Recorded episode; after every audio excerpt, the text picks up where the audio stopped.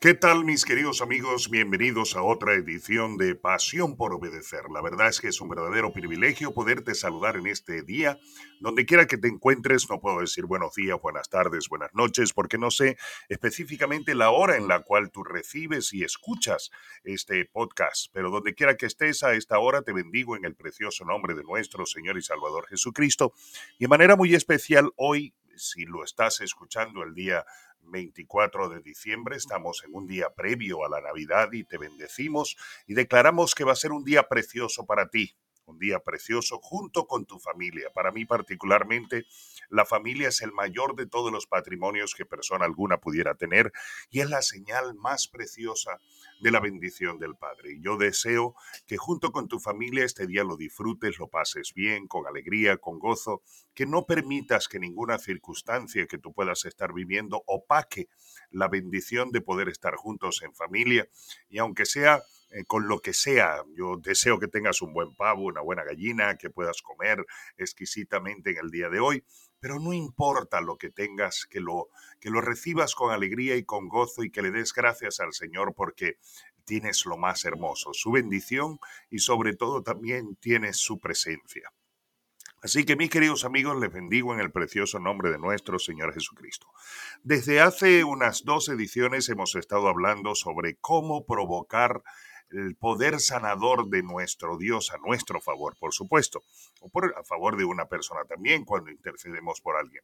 Y una de las cosas que he estado comentando y que creo que es fundamental es que cuando nosotros oramos al Padre pidiendo que lo opere en un milagro cualquiera, eh, en este caso estamos hablando específicamente del milagro de sanidad, que lo hagas teniendo la firme convicción en tu espíritu creyendo sin dudar, como lo dice la palabra del Señor en la, carta del apóstol Santiago, el hermano del Señor Jesucristo, eh, eh, que lo hagas sin dudar, es decir, que no tengas absolutamente ninguna duda de que Él es el sanador, de que Él es tu sanador. Y una de las cosas que tenemos que hacer para que esto suceda es recurrir siempre a la palabra del Señor. ¿Por qué? Porque la fe viene por el oír y el oír por la palabra del Señor. Cuando yo he atravesado situaciones difíciles de salud, una de las cosas que hago es fortalecer mi fe en cuanto a Él, a Dios, a Él, Elión, mi sanador, el Dios omnipotente como mi sanador, es leer la palabra del Señor, es, es buscar la manera de, ¿cómo decir?, eh, hacer una infusión completa, saturarme de la palabra del Señor, sobre todo con promesas que tienen que ver con sanidad, porque porque eso es lo que le da convicción absoluta a mi espíritu e impide que yo dude para que entonces pueda yo ver la mano del Señor obrando sobre mi vida. Lo segundo que es muy importante es lo que tú dices con tu palabra, lo que tú declaras. El Salmo 103 dice que el sal sacie de bien nuestra boca de modo que nos rejuvenezcamos como el águila. Eh, y después tenemos que recordar lo que, dice, eh, lo que dice Proverbios capítulo 18, el poder de la vida y la muerte está en la palabra.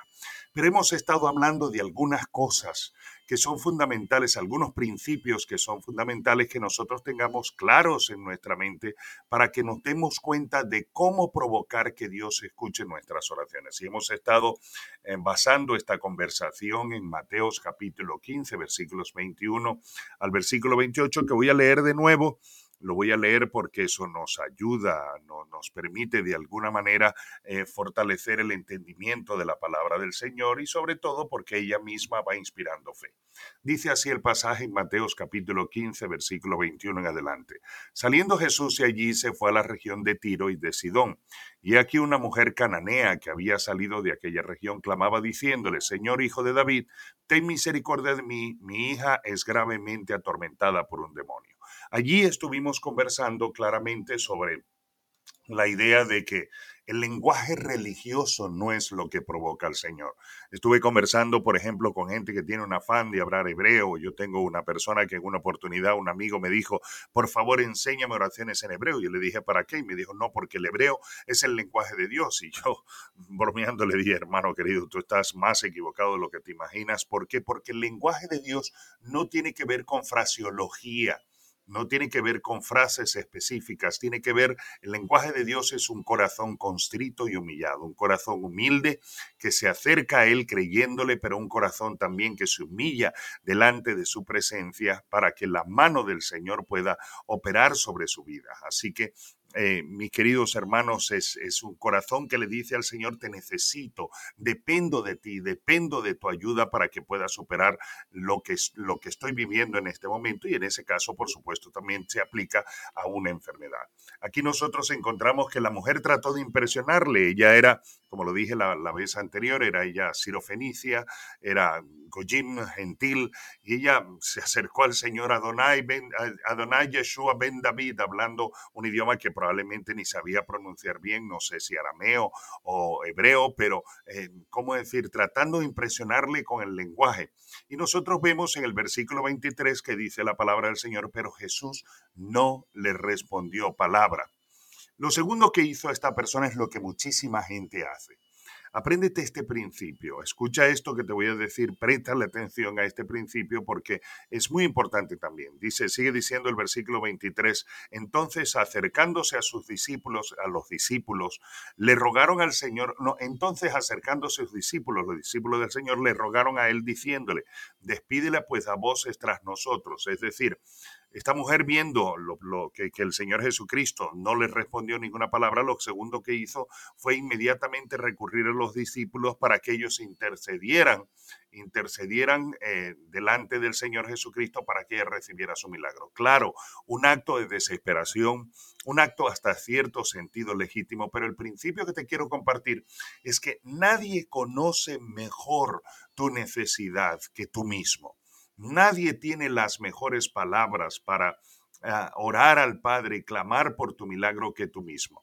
El problema es que muchísimas personas no llegan a entender la gracia del Señor y no llegan a entender lo inmenso del amor del Señor. Es decir, hay muchísimas personas que piensan que para poder ser amados del Señor y poder ser escuchados del Señor, tienen que tener un cargo, un título, un ministerio o tienen que tener cierta característica como por ejemplo la de merecerse el milagro. Escúchame, ninguno de nosotros nos merecemos absolutamente nada de nuestro Dios. Lo repito, ninguno de nosotros nos merecemos absolutamente nada nada de nuestro buen Dios. No podemos olvidar que la salvación y los beneficios de la salvación entre los que se encuentra la sanidad divina y la salud divina son el resultado de la gracia del Señor. Y la palabra gracia la podemos entender como un regalo absolutamente inmerecido. Dios nos ama tanto, nos ama de tal manera que envió a su único Hijo Jesucristo para que muriera por nosotros en la cruz del Calvario y por gracia somos salvos y como dice Colosenses, por gracia, por la fe, nosotros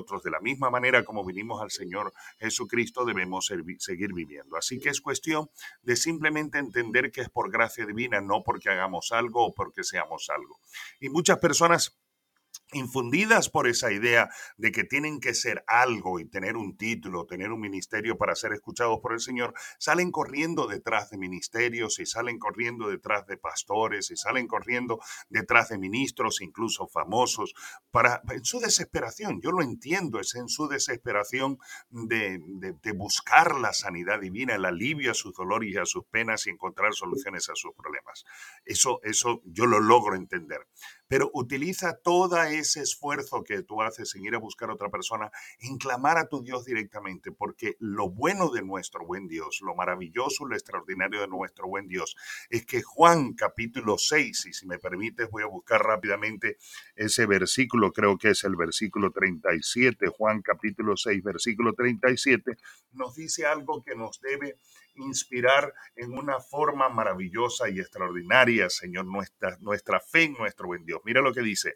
Juan capítulo 6, versículo 37 dice, todo lo que el Padre me da vendrá a mí y el que a mí viene yo no le echo fuera, no le echo fuera. Ese versículo es tremendamente extraordinario porque si tú buscas al Señor, tú puedes tener la certeza en tu corazón de que hay un Dios que está listo para recibirte, para escucharte y para bendecirte, para responder a tu clamor y a tus oraciones. Por eso dice la palabra del Señor que el que busca al Señor tiene que creer que Él existe, que Él le hay y, nosotros debemos tener esa plena convicción.